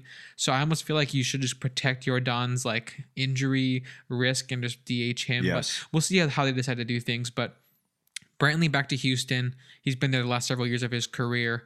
Um, Houston looking to run it back and win the win the, the World Series again. Give me your thoughts on that deal. Yeah, I you don't want to lose a guy like Yordan, and and uh, and actually, I was very impressed with him last year in the postseason, playing a lot of left field. Uh, he looked good out there. I I, I really thought he was just going to be, um, you know, His arm and speed are not bad. slow and you know not really give too much too much of an effort, but he knows how to play that uh, that ballpark, especially with that short porch, and and his arm is actually really impressive. So uh, did not mind seeing him out there, and I probably will see him a lot more in left field this season because Brantley, of course, coming back. But Michael Brantley, uh, he's he's been such a big contributor for that team for the past couple of seasons. When he came in in 2019, I think that was that was definitely his best season. Um, possibly of his career, but with the Houston Astros. I mean, 40 doubles, 20 plus home runs, uh, 875 OPS. That that was just a guy for you know being a, just a, a slap hitting left fielder that they got from from Cleveland, and he really provided the pop and the power. But uh, bringing him back, I, I'm again I'm expecting him to be contact first. Again, like you said, some gap power. Only 64 games last year uh, 14 doubles. Um, still was able to bat 288 with a 370 on base. Um, so we can definitely expect, I think, the the average and the on base to be kind of where they're at. Always a 300 hitter and always around a 360 to a 370 on base type of guy. Does not walk a whole ton, but doesn't strike out a whole ton as well. Uh, and the power, of course, uh, is something that he does not provide. But when you got a lineup like Houston, you got Bregman, you got Altuve, you got Yordan, you got Tucker. You have so many other guys that will provide this slugging. Um, Dusty will have a. It'll be interesting to see how he constructs this lineup, Alex. I know I, he's probably not having Tucker bat second. I feel like I could see Brantley slide into, into the two hole now, and and You're exactly right. it- it's I, I think it's going to be Tucker going to like the six hole, which we, we both know he should be batting higher in that lineup. He would be uh two, three, four hitter on a lot of MLB teams, but Tucker might have to move a little bit back. We'll see exactly how that is all constructed, but they get their uh, their left fielder DH back on on the twelve million dollars for one year. I'm expecting it to be a good year and a good deal. Um, I I think Brantley still has some things left in the tank to uh, to be you know productive at least at the plate. So uh, good deal bringing him back, kind of like the Dodgers deal. I, I'm I'm expecting good things out of that thing as well, especially when, when you got a lineup like that. You can get the bare minimum from Brantley, and it's still going to be you know good enough. So there's really no pressure on anybody. Agreed. Yeah, and I think that um, we can tra- tra- transition now to almost a polar opposite type of outfielder. That's Yeah. going to be Joey Gallo. The contact not quite uh, as good as Brantley's. The defense is going to be better, and the powers obviously the claim to fame. If you could, if you could somehow combine Brantley and Gallo's the best of the best of both worlds into one player, you get a pretty special outfielder, left-handed bat. But um, Gallo will be, of course, going to the Minnesota Twins. Travis, I believe it was a one-year deal, but One year, eleven mil, yeah, and I think that's a good payday for basically Gallo. Justin Turner money. Yeah, it's a, it's a good payday considering there's definitely some uncertainty to put it uh, to put it I guess nicely uh, about what he's going to be able to bring to the table going forwards. Um, obviously, Yankees fans were completely fed up with him. I always kind of believed there was some upside there. Came to the Dodgers, showed some good flashes. At the end of the day, was not an impactful player down the stretch or in the postseason for them. Was not really you know starting big games or anything like that. So. Overall, I would expect Gallo to. I would. I assume that he's going to be a full timer there in Minnesota. Definitely the plan to start the season. Uh, I'm not sure if they're going to put him in like left or right, but obviously Buxton you expect to be in center. Um, I think that Gallo still has a lot to prove. I think um, he's going to benefit probably from being in the Central. I think it's kind of a good spot for him. Uh, it kind of makes sense to me. Some of the pitching, maybe against teams like the Royals, um, not to pick on them, but they just came to my head as a team with maybe some weak starting pitching. Yeah. But Yeah. I, I, I do think that there's going to be some AL Central teams he's going to be able to kind of feast on. Maybe the Tigers as well, even though their ballpark is uh, not great for hitters. I do think that there's a lot uh, to like about the fit there with Gallo. Um, Minnesota has this kind of bomber reputation, right? Just like these big sluggers. Yeah. Uh, we, we know that in 2019 they set the record for most home runs by a regular season team. Um, they like to see the power bats. It- he there's some, some some similarities between Gallo and Sano for me. Just these guys with really low contact, really high power. When they're on a cold streak, it's almost like you can't even start these guys because they're just striking out like Yeah. you know three four times a game. But if they're hot, they're hitting like you know two home runs a game. It's like this guy is like I got to get him in fantasy right now. How do Mhm. I get him on my team? So give me your thoughts on the Gallo deal, and do you think he kind of uh, gets back into a groove in Minnesota, or are we expecting him to be the Yankee he was last year? I, I could definitely see him getting back into a groove. I think um, I think I said it last year before. Minnesota is probably a, a lot more friendlier place to play than New York. Um, I The think, fans probably chewing him out a bit less. Yes, yes, definitely a bit less. But um, one one big thing, Alex, is there's no there's not going to be a shift next year. The infield will not Yes. be able to be shifted. So I expect Joey Gallo's hitting numbers to go up. I would take that to the bank. I think his he'll have a better hitting season this next year than he did last year. So, Twins fans, I, I think that's one thing I can definitely promise you. Um, he's still an all star type of uh, outfielder with the defense and the arm. Uh, very versatile, can play different spots as well. I know he's played some third base and some first base, so he can kind of go all over the place. Um, the big thing, of course, is going to be the hitting, where that kind of all stands. Um, I, again, I, I'm I'm not at all going to be confident he's going to bat over 250. He's just going to be that lower 200 hitter, and that's expected. But his slugging will be pretty good and pretty high. He will, you know, pop out hopefully 30 to 40 home runs if it's on a good year. But uh, it's it's an interesting lineup by the Twins. I'm looking at kind of their their other you know notable players. You pointed out Sano does not have a good batting average, does not have a good on base uh, percentage as well. Same thing with Buxton. Buxton is a guy that has a very low batting average and on base, but the slugging is very good.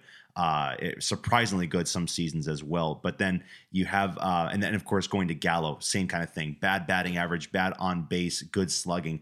Um, but then you get then you get guys like Christian Vázquez who are just contact only. As- you know, a 290 uh, batting average for a catcher. You know, it, as it- well as Arraez. It, it's very like yes. it's uh the first baseman Arraez. It, it's it's like the exact opposite type of players on their team They- are will be meshed together. So you know, I think they like these power guys, but they say if we can't just go all power, no contact, so we're throwing like these couple slap hitters just to kind of keep the hitters, keep, keep the pitchers guessing, and it, it's a funny strategy. We'll see how it works. Yeah. But they haven't really filled the Correa void, right? In my mind, no, they did Um, not. So I'm not really sure if I can expect too much from them this year. Um, if Buxton's fully healthy all year, then that kind of fills the Correa Oh, void because that's, Buxton an eight, eight WAR player. Buxton right will be able to put up monstrous Yeah. numbers, even on even if his hitting is just so so. The defense is going to be amazing, uh, and the power is always uh, super sneaky. So um, we'll see what the Twins become. I'm not super high on them. I'm not super high on the AL Central as a whole. I'd say It's it's Um, the White Sox and the Guardians are probably going to be fighting it out for that spot. I again, there could be a sleeper team. I don't know, but it it just seems like a division that's not 100 percent up for the grabs. But what we saw in the postseason last year, the Guardians are a uh, are, are a dangerous team when they can get cooking. yeah, Travis, you're kind of mentioning here. Um, you know the you said it's going to be a, a fight between. Uh, what was it? The Guardians and the White Sox. Yes, Well, I am warning you that uh, Jordan Lyles just got sent over to the Royals, so it might be game over for your theory. That might Lyles change. and Yarbrough. Ooh, that's that's a that's a one two punch right there for any, I will any s- team face. I will say, Travis, there's definitely something to like about uh, Lyles, but I, I just I just wanted to poke fun at the Royals. I'm sorry if any Royals fans out there. Um, I just think their rotation is not going to be great, even though I do like Singer. Um, and Lyles definitely has upside too. what wasn't it like? I mean, I think we we covered it last year in the season, like midway, and it was it, we were looking at their like ERA as a team, and it was just it was there were some Oh, numbers that were just atrocious. It, I, it was I, I there was numbers, Travis, that were just making my jaw drop. It was things like like the like if you took like the ERA plus or like the ERA number, I think it's the ERA plus numbers for like yeah every team ever since like like the like the dead ball era or whatever. Mhm. Um, and look at the ERA plus from like every team every single season. They were like bottom ten, like it's just like Yeah, of, yeah. of all time. Those are just crazy numbers, but um, yeah, I'm not super hopeful on that front. But moving over, Travis, let's keep the ball rolling on some other teams here. Let's go to um, let's go to the Angels. They Mhm. did just get uh, Brandon Drury yesterday. I don't really know exactly where they're going to play him. I think what makes the most sense would be second base, but in my mind, um, I first of all, I do like the deal. Mhm. I think that you know he earned a two-year deal. I think it makes sense, and the AAV is nothing crazy, right? Isn't about like seven or eight. Eight, eight and a half. Yeah. So that's that's definitely I think a very manageable number for the Angels front office. Um, and Drury got his two-year deal. I also read that he and his dad were like Angel fans when he was growing up. So you know, um, that's always a story that you kind of when it comes out, it's like, oh, that's good. I mean, I think I think I actually heard that he might have taken a bit of a pay cut or Yep. at least gave some favoritism into the Angels in the negotiation process. So A guy that wants to be here, which is always good to see. You know. it is always it is always good to see, and uh, I mean the Angels are kind of in a funny spot because I think some guys want to come here for like vacation because it's like Orange County. Yeah, For those that don't know, Orange County is very like you know it's close to the beach. You're next to Newport. It's a nice area. You can go out at night and you know there's stuff to do. And not, it's and not going to be twenty it- it- below. it's going to be good weather all the time. Um, but there's guys who want to be here because they like the Angels team. I think Drury hopefully fits that build. I heard Tyler Anderson was in the same boat. He said something about um, other teams gave him three year deal offers, but he thinks the Angels are building towards something. So, Mhm. you know, I'm glad that Perry Minasian GM's able to win over some of these guys. But Drury Travis, in my mind, the only criticism is a little redundant with Urshela. I think I think they fit a very similar role. Right-handed bat, both probably going to see some time at maybe corner infield is where like there's a natural fit there. Maybe platooning with Walsh, um, also backing up for Rendon if Rendon does get another injury, which has happened in consecutive seasons now. Um, both I think have the ability to play some middle infield if needed. Specifically, Urshela has a bit of history with shortstop, and Drew has a bit of history at second base. So interested to see how they kind of um, align these guys. But at the end of the day, Travis, the biggest weakness for the Angels last season, the number one thing I wish they would address was the depth. I Yeah. think they consistently failed to add impactful backups, impactful bench hitters. When everyone was healthy, Travis, I liked the team last year still, even though they had a Mhm. losing record. Mhm. When it when you had when you had Ward, Trout, Ohtani, Rendon, when you had um, the depth there with Walsh hitting well, when you had let's just say you had Adell and Stassi, uh, but that was never the team though. The Yeah. team always had injuries here and there. Guys just weren't performing at the certain times, and yeah, Yeah, and and you know Fletcher went down for a long time. Uh, we had to rely on uh, Andrew Velazquez, Tyler Wade a lot. Had to rely on a lot of triple A's quite a bit. You know, Stefanic got lots of ABs. Guys like MacKinnon. We had to bring in guys that were Jack pretty. Mayfield. Jack Mayfield got a lot of time, even in the outfield. And then we, we had guys like um, just I I Jonathan Villar and uh, Juan Lagares. These are guys who had some good years in their past, but um, they were just up for they were just free Yeah. to take because no team wanted them. They were just free agents. And so we signed them and, and they didn't uh, put anything of, of much value. So I think the biggest takeaway for me, Travis, is we have added some substantial options here to where now our depth is guys like Adell, Moniak, maybe Urshela might even be on the bench some days or Walsh be on the bench some days. Yes. So the guys who are the starters that we hoped were in the lineup every day last year and we're crossing our fingers don't get hurt. Now those guys are the reinforcements because we have guys like Urshela, Drury probably getting a lot of starts here, um, Renfroe in the outfield. So how did you feel this Drury piece kind of affects the Angels for next season? Um, I seem like you agree that they're kind of similar with Urshela, um, Gio Urshela, but I still think that I'm okay with it just because even though I would have liked maybe a lefty infield bat or maybe a Mhm. little, I would have made done, you know, there's maybe a little bit better of a guy to target maybe, but I, I just, I cannot complain adding depth to this team that so desperately needed it last year. 100% agree. I before the I think when the offseason started, I was very high on acquiring Brandon Drury. I wanted them to acquire him first. Um, they went after Urshela, which again is a very similar type of player. Plays a bunch of infield spots. The numbers are very similar as well. I could see both Um, getting time in, in outfield just to throw that out there as well. Yes, yes, exactly. Um, I, I, like you mentioned, depth is such a huge piece. It, it gives everybody the reassurance that hey, if somebody goes down, we have two guys ready to fill that spot. I mean, right now, I think we we literally are carrying. It's almost like four to five third basemen. I mean, you literally have Fletcher, Rengifo, uh, Urshela, Drury. If and then Rendon, gets if Rendon gets hurt, we have insurance this you, year. You, you don't have Matt Duffy. You don't have uh, you know Matt Thaiss. You don't have guys scrambling to go to these spots, and then you got to acquire guys that are you know have not been on a major league team for a couple months because they're just floating around um, as free agents, and you pick them up, and then it's like go perform for us. We're in it. We're in the you know the the heat of the playoff race, and, and we got to you know win some games here and there, but.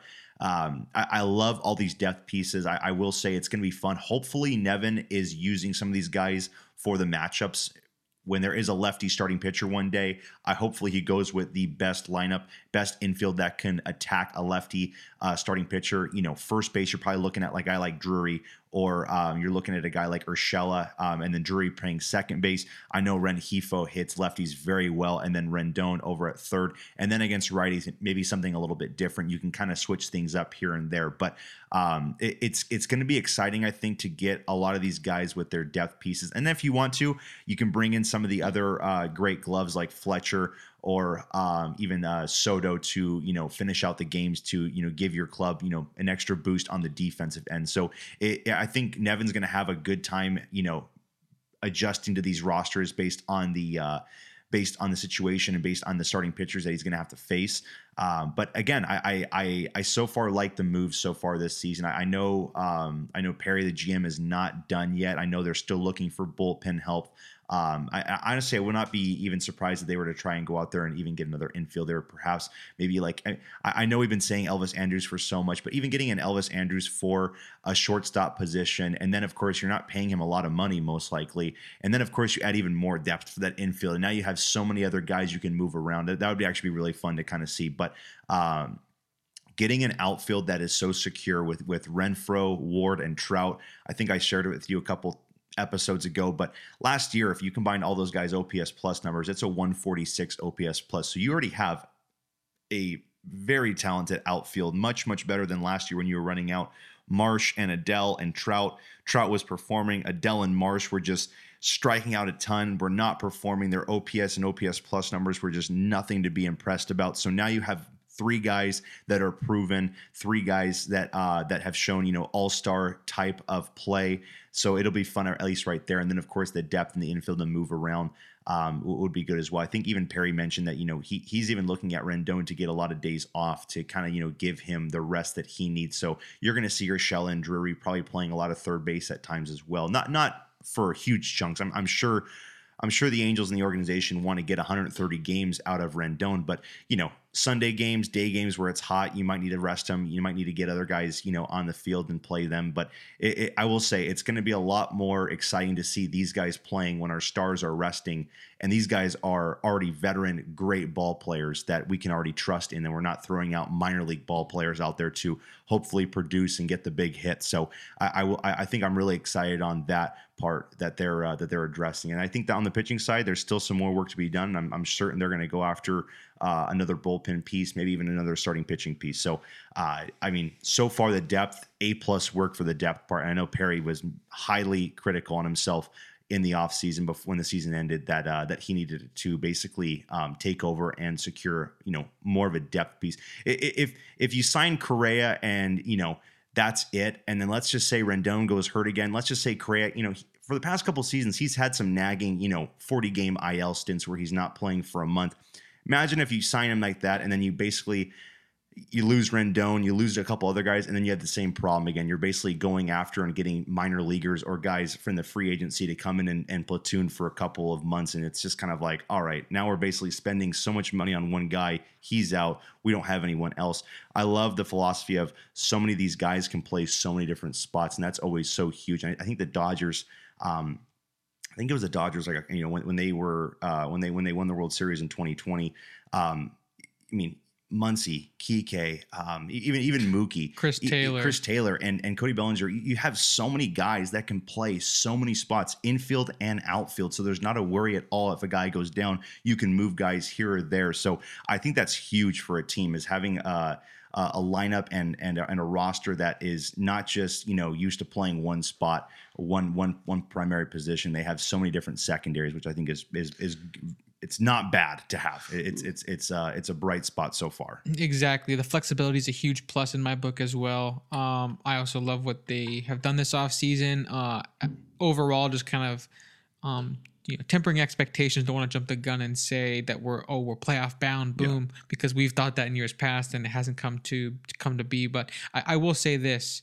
Uh, I like that it feels like the general manager Perry Minasian, who this is his first GM gig uh, as a, with the Angels here, um, and he is what is it now his third off season, second, third. He came in after 2020, so um, this will be his third off season. Yeah, once this is complete, his It- third. Yeah, It feels like, in my mind at least, he's kind of learning from some mistakes. I think last year, even though I do not pin all last year on him because there are lots of injuries and I didn't like, you know, a lot of things that Maddon did. Um, obviously, there was issues after Maddon left too, so Mm-hmm. it kind of leaves you with, with, you know, who's to blame? Probably a little bit of everybody, but um, I do think that one thing he's learning from is he blamed himself for the lack of depth, I think, and he kind of thought that the pitching was the big issue. He went and got Syndergaard and Lorenzen and drafted like 20 pitchers in 20 spot in 20 uh, you know draft Yep, slots in, yep. in the draft. He really focused on pitching, pitching, pitching, and he said that our offense is already good.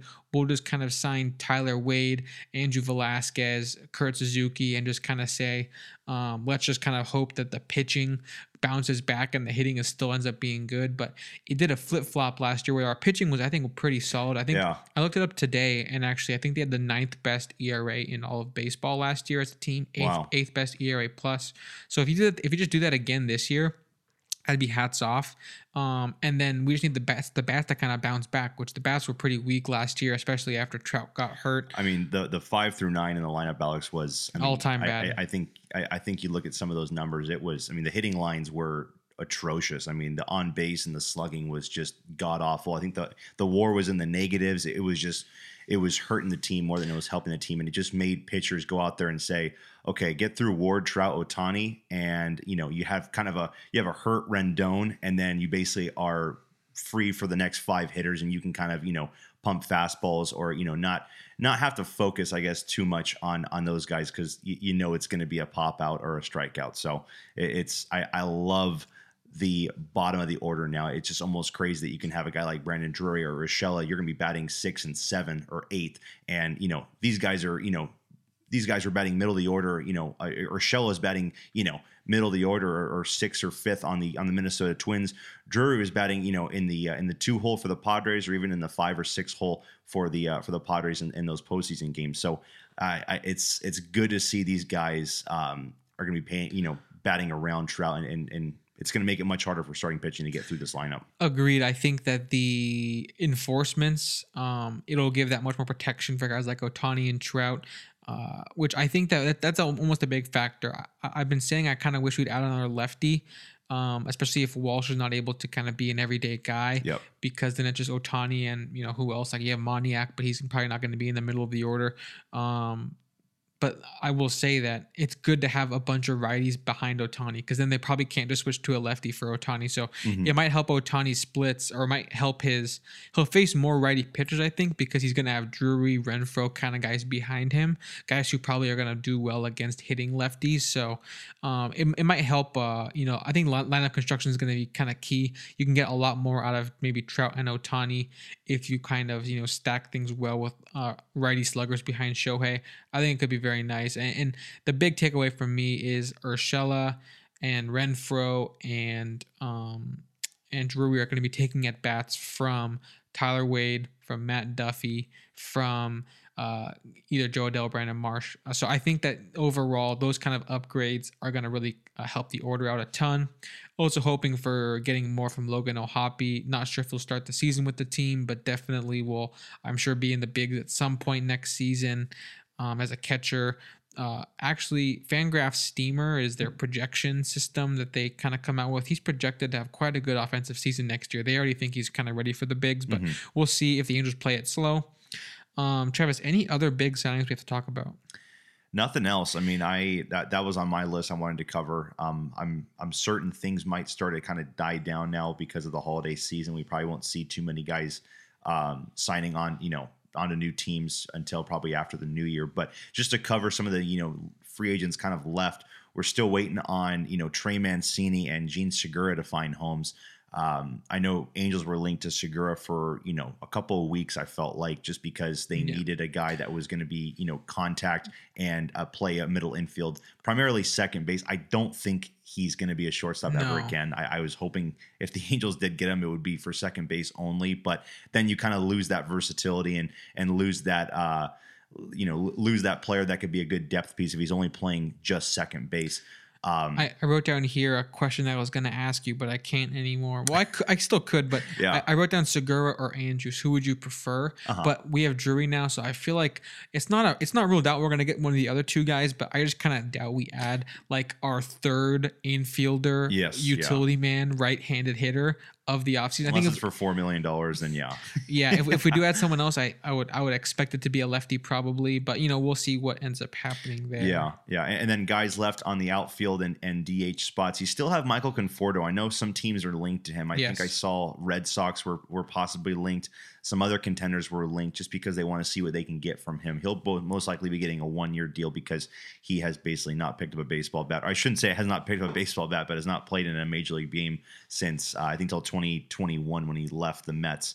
Um, and then also Jurickson Profar. He is an outfielder, but I know he's had a lot of time playing infield spots. He played some third base and first base for the Padres. I think also some second base, but he was a corner outfielder for them. So another interesting guy that could be uh, a great addition for a depth piece for a championship ball club. I think that there's still some nice things to like. I, I think he was the one that he had a monster wild card series, didn't he? I think he had a, a couple home runs or so. He I know, I-. I, know it was Trent Grisham, but I, I could have sworn I think I saw Profar um, either take deGrom or, or Scherzer deep in one of those uh, wild card games. But he's left on the market, and then you got the starting pitching. You got a couple young guys or younger guys, and you got a couple of old guys on the starting pitching. Corey Kluber, Johnny Cueto. Um, Cueto kind of had a uh, really nice season last year. I, I know it's probably not going to be the same this this coming season if he were to sign with a team, but he was actually uh, pretty productive last year when he signed with the White Sox. Kind of was that that spark they needed to. I, I not say get going, but just kind of stay afloat and, and to keep some of these guys with the injuries they were dealing with to, to you know keep that team afloat. And then you got Corey Kluber, who last year was with the Rays. Um, Alex, you know, I feel like if, if you go to the Rays, you should be figuring it out. You should be being productive. Kluber at moments was productive, but he did not have, of course, Kluber seasons that we've seen in the past. Those days are over. I, I'm interested to see where Corey Kluber would end up going if he would just be a you know, a guy like for the Angels where they're looking for that sixth starting pitcher, someone that could possibly get something out of this year. But um, again, 37 years old. I don't know what some teams will be looking at for him. And then you got Michael Wacha, who had a really nice season last year with the Boston Red Sox, and Nathan Eovaldi, who, of course, you know, for the past couple years, he's been he's been getting some Cy Young votes. He had a really strong 2021, uh, was top five in Cy Young, and then last year, of course, had a, again good good numbers. Uh, and I think he's a guy that a lot of teams would like to have for a right-handed pitcher. Uh, What do you what do you see on some of these starting pitchers in this market? I mean, I know for an Angels fan, I've been saying I really want them to go after a Nathan Eovaldi. I think it would make that rotation that much better to have a flamethrower um, somewhere in the middle of that rotation. You wouldn't have to depend on Suarez and Detmers to kind of carry the load that much. You'd have Eovaldi with Patrick Sandoval, Tyler Anderson, and Shohei Ohtani. I think that'd be a very good four um, four piece for that rotation. Uh, but what, what do you see with the starting pitching? Yeah, so I think Eovaldi is the best upside of the bunch that you mentioned. I, I obviously he's um, a bit more in the prime of his career. Maybe had his best season a couple years ago. Uh, there's an argument to say, but I do think that um, there's um, a lot to like with Eovaldi. But I think on value, just how much you're gonna get per dollar, I think the sneaky guy of the group, I, in my opinion, is actually Corey Kluber. I think that he probably won't cost that much No, um, especially if you're an attractive destination. Either if you're to win now, or if maybe you're like in Orange. could be like six or- million. Maybe if you're in Orange County, and if he wants to enjoy the weather. Yes, but um, yeah. I, I do think that there's some really good behind the scenes numbers. He has a really he has a very solid stuff plus location plus numbers. Those are just stats based on not results, not with how the ball how the bat hits the ball. It's all based on how the pitches are moving, how the spin is, and how the ball is being located. Uh, I think there's lots of upside there in what he's going to be able to do on his next team.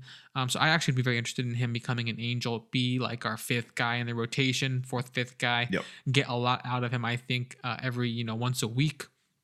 Um, so I, I'm actually interested in him. I think he might have a good season. And like you said, what we saw of his days in Cleveland, that won't be coming back. I don't see any two-time Cy Young, you know, in his future. But um, I, I do think that uh, there will be serious uh, value as a starting pitcher. Um, you know on a rot- on a MLB you know competitive teams rotation. I'll put Mhm, it I'll put it that mhm. way, and I don't think it'll be that expensive, right? So No, th- I- that's I- why I highlight him. Not at all. And I mean, looking back, there actually was some impressive numbers from last year. I know it was a four, uh, a four three four ERA, which is not terrible. If you're on the, you know, if you're the fifth guy for rotation, that's a kind of the exact number you're going to be around. You just don't want to have a guy that's north of a five, which we've seen so many Angels starting pitchers have ERAs that are just atrocious, and then there there are fifth guy, and you're basically looking at a loss when he comes to the mound. But was able to start 31 games last year, so um, accomplished 164 innings. So did actually carry a lot of the workload for that rotation. I know they had tons and tons of injuries last year. The Rays did, but then looking at the FIP, Alex, uh, a 3.57 FIP. That that's still that's yeah. still really impressive. I mean, you look at some of his best years. I mean, I know they're down the twos, but when he was still, you know, winning his Cy Youngs with the Cleveland Indians, Indians, he was he was around like a three three uh, zero FIP, which I mean, now you're basically looking at almost a 0.3 uh, increase in last season, and, and that's not terrible, especially if Right. you're going to get him for. I know he's going to sign a one year deal, um, and you're going to get him for, like I said, six to probably eight million dollars. It'd be actually a really nice pick to uh, to go after and and just secure a a later in the rotation kind of move. But Also, uh, we're fans of the Angels. Famously, have four left-handed starting pitchers. Yes. If the season started today, they would have Tyler Anderson, Patrick Sandoval, Reid Detmers, Jose Suarez. Getting one more righty in the mix might benefit them. I don't think it's like it's not end of the world in my opinion. I, It- I was going to ask you what, what your thoughts are because I'm I'm a little worried just because I I just think that you can go into a series and teams would just be like, I mean, you Break have out the you righties, have- yeah. you- I mean, three of those four are are tremendous starting pitchers with with you know experience or just the upside. Suarez had a really nice year as well, but I just worry if you go into a series, you might be looking at like, okay, you got to face three to four righty or lefties, and it's like, all right, righty bats all the way through, or I, I don't know. You know, I, I I'm a little concerned on that part, so I, I wanted to see what you thought about that. Yeah, as long as long as you have good righties out of the pen, which I think the Angels uh, will probably have. I, I do like Herget, Tepera, some other guys, um, and then on the, on the days when you need to go back to a lefty, um, you have Loup and Quijada. I think that there's lots of upside in the Angels pen. Um, as It- long it's a nice pen, you know. I, I, it's it's versatile. I think. I think they'll continue to add on the pen. So because of that, I think that the having lefty starters won't be the end of the world, especially because the only real difference will be if, if there are some teams out there that just really mash lefties compared to righties. You know, there are some teams that just kind of stack righty hitters. Like I, I think of I think of Toronto Blue Jays. I think of St. Louis Cardinals. Um, teams that just have multiple players that are famously really good against lefty pitchers. So for those teams, you might struggle in a series. I, I do agree, but I think that at the end of the day, um, they will be able to play the numbers. Um, I think they'll be able to match up well with you know whoever uh, Mhm. they might be going up against in the series. I, I'm all for adding another righty into the mix um, to help kind of balance things out, but I'm not of the mindset that like it's this major problem that needs to be addressed or else we're screwed. So yeah. that's where I'm at. I, I think I think Eovaldi puts them at a at a really good level. It I- would I- if I- they if they want to give out that money, then that would be the best addition left. they they would they would be looking really nice with the rotation, and then of course with just these uh, other guys like Kluber and and Cueto, um, you're going to get really friendly contracts because they're probably again only signing for one year, one year, not uh, not a ton in the uh, in the Department of Spending, but. Uh, Eovaldi will, of course, be looking for probably you know that t- three to four year deal, and then I can see him getting around like 15 million or, or so, or even higher um, for AAV reasons. But uh, last on the starting or last on the free agents available, we still have uh, left-handed pitcher Taylor Rogers still available, who a couple years ago was one of the, I mean, he was he was a he was an under the radar closer for the Twins. He had some really nice numbers. Uh, you I had- know it. I, I I had him in fantasy. Yeah. he was he was great. and and and you got Chad Green still available, who is uh, you know he's he's been the Yankees pen for so long, but he is a free agent. And then of course, 35 year old Craig Kimbrel, who uh, we we've just seen up and down seasons from him. I I I think he had um was it either it wasn't the wasn't the White Sox but the Cubs he had a really good he, he had some good numbers with the Cubs when he got brought on I think in like 2021 when they when they brought him in or something like yeah, that. Yeah, in 2019 he joined the Cubs and was like terrible. Yes, And yeah. then in 2021, I think the first half he was really good, was it? And- Correct, And, yeah. then he got traded Thir- for 30 Nick Madrigal 36 to the White Sox. 36 innings in 2021 with the Cubs and a .49 ERA. So he was old Kimbrel of the past, and, then got traded to the White Sox. and then got not, a five ERA with the White Sox. did not fit in with the non everyday closer type role. Yeah. Was not amazing with the Dodgers last season. Had his good moments, but had lots of questionable outings. So much so that they did not even include him on their postseason roster. They said we have you know ten or so bullpen arms we like better than you at the moment, so they left him off the team. That really that that alone, Travis, when a team like the Dodgers, who's smart, knows what they're doing, trying to win the World Series, not trying to, they're not gonna afraid to hurt someone's feelings. Yep. When they say we're not taking you on our postseason roster, it really makes me think: what is a team gonna offer this guy? What is Mhm. his contract gonna look like, look like next year? I mean, I could see him trying to get like a multiple year deal, maybe for a team that's not really gonna make the postseason, but they're gonna give him the everyday closer spot so we can rack up some more saves. He is climbing that all time leaderboard. So 394. Yeah. I, I do wonder where he'll end up on that, but I mean, I, I, I, I don't know where he's going to land if he wants to be on a winner and try to contribute. Um, might be harder to kind of keep a closer job if that's what his goal is. So I don't know where he'll land, honestly. And, and some of the other relievers you said, I would almost prefer, even though they don't have the name, Taylor Rogers. I think there's more upside there, probably. Um, you know, I feel like Kimbrel Mhm. we all know his best days are past. I mean, because he's 35 and has a Hall of Fame career. Yeah. If you if you like closers in the Hall, but um, I, I do think that um, there is still um, there's still something in the tank, but I'm just not super hopeful uh, about what kind of contract he might get next, and if it's going to be worth it. Very true. And I I think that that kind of hurts him when he when he.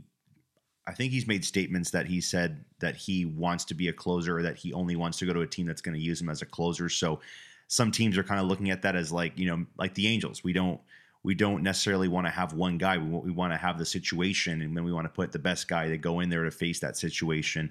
Um, if you have a bunch of lefties in uh, you know the ninth inning and you bring in Kimbrel, you know that righty lefty matchup might not be pretty good. You might bring in maybe a, a pitcher like Loup to uh, to finish the job or someone else, but uh, Quijada. But it, it's it's it's going to be an interesting you know negotiation process. I I'm really really really uh, you know I, I am interested to see what he gets or if he's going to get a multi-year deal or just one year. It's funny how you, I mean, like you said, you look back at 2021 with the Cubs and he was electric. I mean, it was insane the numbers he was putting up. Then gets traded about 20 miles south. and he just looks absolutely awful. But uh, those are all the free agents, I guess, notables that are left out there. There's still some other names. There's still some names in the in the trade, uh, you know, market. Bryan Reynolds has not been traded just just yet. I know he. I had a I had a little game for you, oh, Travis. I, here we go. Yep, I was waiting for that. I think yeah. I think everyone, all the listeners know that I I'm just in a in a funny mood recently. Just like to give Travis these little games that I make up. But Price is right. Yeah. he- here's the game today, Travis. The dust is kind of settling on free agency. Most of the big names are off the table. They are, A lot of the trade names are also off the table, but there's still some big moves that could be made. One of the biggest moves that could still happen would be Bryan Reynolds. Uh, if I had to bet money, I'd probably bet he starts the season with the Pirates until they really get like it, a, loo- it looks desperate that way now. Yeah. if, uh, they might get a desperate team in the middle of the season to overpay or maybe not even overpay but just just pay a big hefty Mhm. price but let's just say he does get traded. Which team do you think needs to make the splash for him? Not who do you think is going to do it but which team really needs to address something? Maybe they didn't have a great uh, offseason so far. Maybe they just have a hole in center. Who do you think should make this deal? I was going to say the Blue Jays, but I know they acquired Kiermaier. Um, they could definitely use a guy like him uh, to to to you know go out there and play that outfield defense, or you know to play in the outfield. You know, I mean, there's just so many teams that would love to have a guy like that. I mean, even Of course. I, I mean, I, I would love to see him on Houston. I mean. the Houston Astros with him in center field, I just can't. I don't even want to imagine that lineup. I mean, that lineup would be insane. Um, but I guess I will. You know what? I think I've been saying it for a while, but I, I will say the Dodgers. I, I don't know why I feel like he he could land himself in LA as the Dodgers center fielder just because you know I think right now you're looking at and they they, they signed Jason Heyward to a uh, to a minor league deal, but I don't know he doesn't he's not going to play any center field, so I'm assuming they're just going to have Trayce Thompson in center field.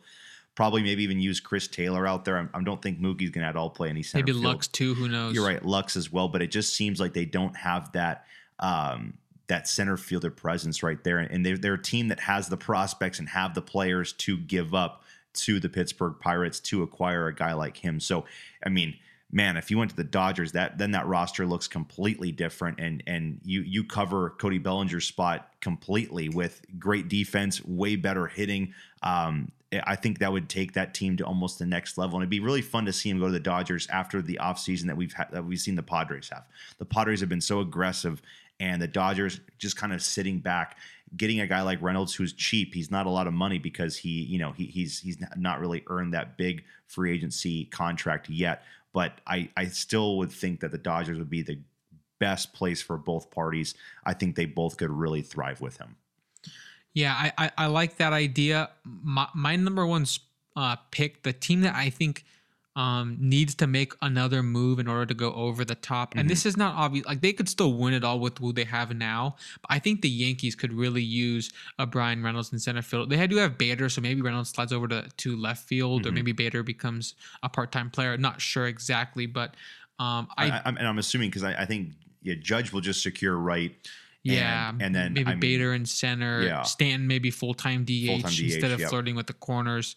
Um, so you do have in, in this situation you would have probably Reynolds in left, but I do think his bat would definitely slot into like maybe he could be a leadoff hitter type, maybe before Judge second, Rizzo third, Stanton four, something like that.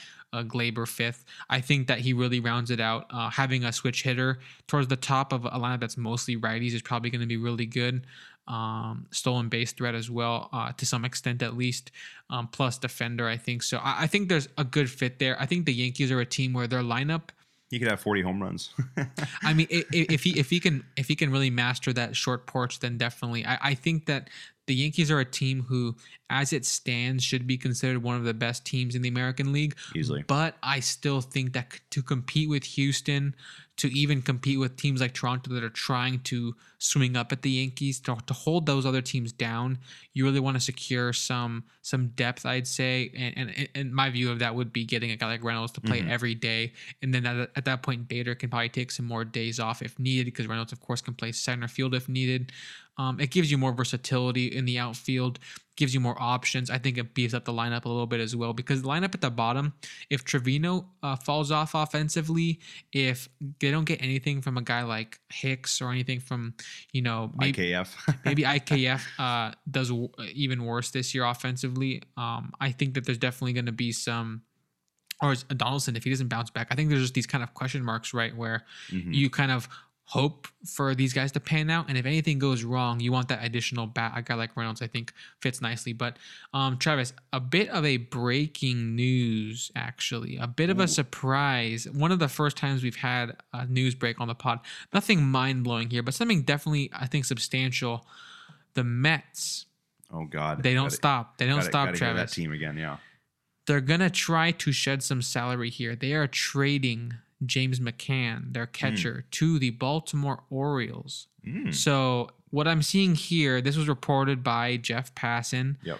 Heyman then added that the Mets will pay down 25% of McCann's 12 million salary. So they're still paying a lot of it, but they're saving probably $3 million for a player that they probably don't want to really use anyone. Yes. I, I think it's for a player to be named, not 100%. There's no announcement on what's returning, but in I a way, it's, it's probably Adley. Rutschman, right? The player to be named is probably a combination of Adley Rutschman and Grayson. Uh, what's his name? Rodriguez. What's yes. Yeah. Yeah. I, I, think that's probably what it's going to be. Um, I think it's uh, the best players on the Orioles going back to Steve Cohen's dynasty up in, in Queens. But no, I think it's a smart move to kind of shed some yes payroll. They do have, um, of course, they have uh, Tomas Nido. Tomas Nido. They got Omar Narvaez. They just got, and then of course uh, Francisco Alvarez, the uh, you know the number one. I, I assume uh, we'll see him prospect. this season at some point. Yes.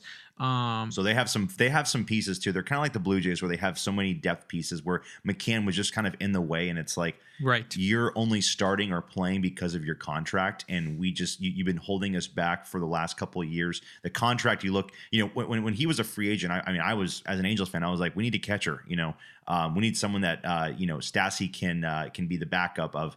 Uh, and James McCann's a great guy. I think he had some really good numbers with the White Sox, and then right when he signed, it just went downhill. Um, and they needed to get rid of that because they have so many catchers that can do just about the same job and on a way cheaper contract. So I, I mean, definitely a good move right there to get that guy out of there. Um, and Baltimore, I guess, you know, I I, I, I was going to say I don't think Baltimore really wants to play him because they have Adley. Uh, he's their guy, but you know, he he can be a backup. He can be a, a veteran. He could Yes. be depth. You know, whatever it might be. I think it's more, um, whatever this. Well, I mean, I really don't know what they're going to expect to get from McCann. Yeah. Uh, if anything, it's just kind of they had Chirinos last year as like their backup catcher, DH, righty, Mhm. pinch hitter kind of guy. Maybe he could do a similar role. But Travis, uh, we left the Yankees. I want to go back there just for a brief moment. Uh, brief, uh, quick announcement that Judge was announced as their captain. Uh, not a big deal, not much to talk about, but it, it, it's cool to see for him. He's going to be a lifetime Yankee. It seems lots of legendary company. Um, not many guys have been captains of teams in general, let Mhm. alone a team like the Yankees. So that's cool. But one thing that was more notable for me, Travis, I want to touch on here. Um, so they did. We already covered last week. They got. Um, I'm blanking on his name. The relief pitcher that was with the Dodgers. Oh, Tommy Kahnle. Yes, Yeah. Kahnle. Yes, they so they had to add him to the roster, and so to do so, they had to cut someone off the roster, and they cut someone who I am quite surprised. Hmm. They they they DFA'd Lucas. I think it's pronounced Lucky. Mm. Um, he is actually 35, which surprises me, but he is a lefty pitcher who had really good numbers the last two years. Uh, in 2021, 72 innings pitched with a 2.74 ERA, uh, a FIP below three, 1.4 Fangraphs WAR as a relief pitcher is very solid upside. And then just last season, we're talking about 57 and a third innings pitched, um, getting about a strikeout per inning doing a good job of limiting the walks, had a 2.67 ERA just this last season in 2022 with a FIP at 3.03. Lots to like, I think, with Lucky as a lefty. Getting up there in age, like I mentioned, so not sure how much longer he's going to be able to keep this up. But I do think that there's upside there, right, Travis? I think that there's something to like. I think he's the type of guy who is going to get traded. You see some guys get DFA'd, Travis. I'm not sure about the intricacies of the rules there.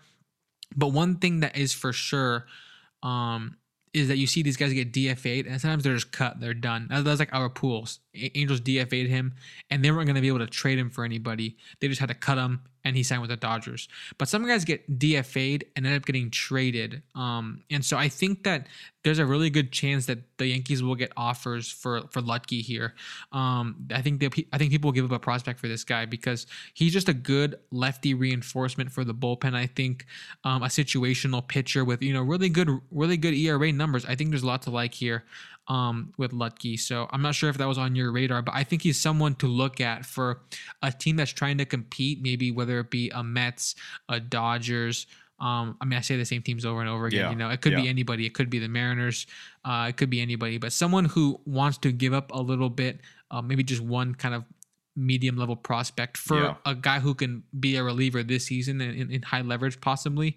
Um, definitely a guy to keep your eye on. That I'm surprised is now kind of up for grabs. Yeah, definitely a guy you, you strong to point him out. It, it's funny looking at his uh, at Baseball Reference. You know, he he came into the league uh, in 2012 um, with Seattle, played with them till 2015, then out of baseball from 2016 to 2020. So you wonder if he. Um, I'm not sure if he went to a different league or I, I was going to say he might went to the Japanese or the Korean league. Uh, that's what a lot of guys tend to do. Um, and you know, wasn't really providing much for his teams when he was playing um, in the MLB in his first time out. But then coming back in 2021 with the Yankees, really, yeah, fixed some things. And he's a guy that literally makes less than a million dollars a season, and he could be just another again good lefty depth piece for that bullpen. You can kind of strike gold with him. I mean, you look at the last two seasons with the Yankees. I mean, he's had a two seven one ERA combining both seasons. That's that's that's phenomenal. And the, and the FIPS below three uh, innings pitched is really nice coming out of the pen. I I, I could I could see easily 15 teams loving to get a guy like this for their for their bullpen to help them out. Um, uh, and and you mentioned the Yankees kind of fixed something when he returned back to MLB. Completely agree. That's been something the Yankees have been really good at, in my opinion.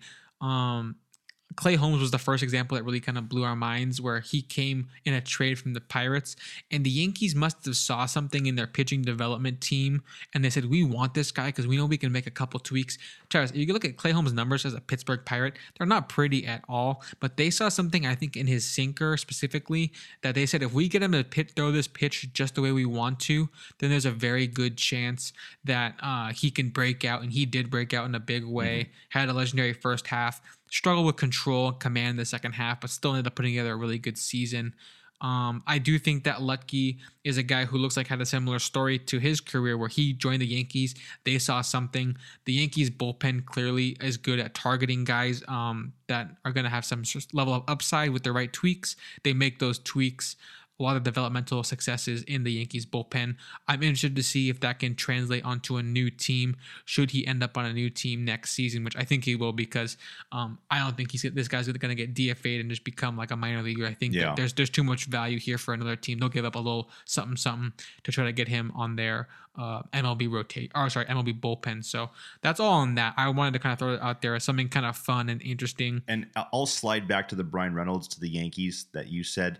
Um, it it definitely feels like in the American League right now, at least, you know, the American League East, it, it's still very competitive, but I don't know if, you know, Toronto or Tampa Bay, definitely not Baltimore or Boston, are on the Yankees level. I think they're a pretty, pretty easy team to pencil in for winning the American League East. And then you look at the Central. We talked about the Central. You know, the White Sox and the Twins not really going up for grabs to to secure that division. And then the Guardians, if they are the division winner, they really, you know, last year they competed really well and surprised a lot of teams, but they weren't a strong team to compete for an American League pennant. Um, I, I, definitely think a lot of people would agree with that. So it, it's just funny that you know right now you have the Yankees and the Astros, in my opinion, just two uh, heavyweights battling it out for the pennant. And and right now they're pretty equal. You know, Houston lost some guys. They got some guys in trades and in some signings, but also the Yankees acquiring, getting Judge back, getting Rodon. I just feel like getting a guy like Bryan Reynolds would put them over the top and would actually you'd actually feel like this team is. Um, is the best team in the American League right now on paper and probably out playing in the field as well. So again, I, I feel like the Yankees have always been struggling with the Houston Astros, and that's who they need to look at now as the matchup for the American League Championship Series down the road.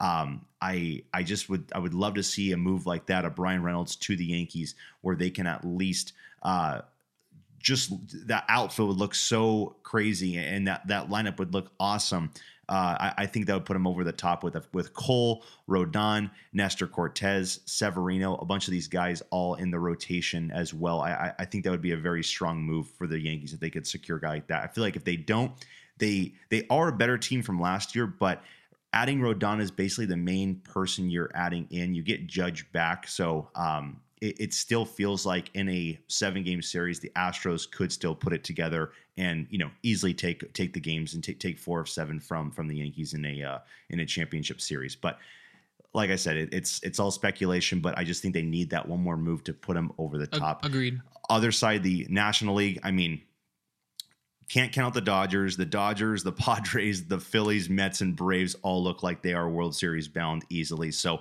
um, that's going to be a way more, I think, competitive uh, league this season, especially with that Amer- National League East. I mean, it's it's crazy. You're bringing up an interesting conversation that I'm, I'm not fully ready to have. We'll have to have it, I'm sure, you know, right before spring training or something. But I, AL, it feels like we have a pretty good sense of how things might shake up. There's a few questions, you know, how good will the Mariners be mm-hmm. off the playoff appearance? How good will the Angels be with these new additions? How good will Toronto, the Rays be these other teams that usually make the playoffs? Yes. Yep um, but maybe it might have some regression or something like that.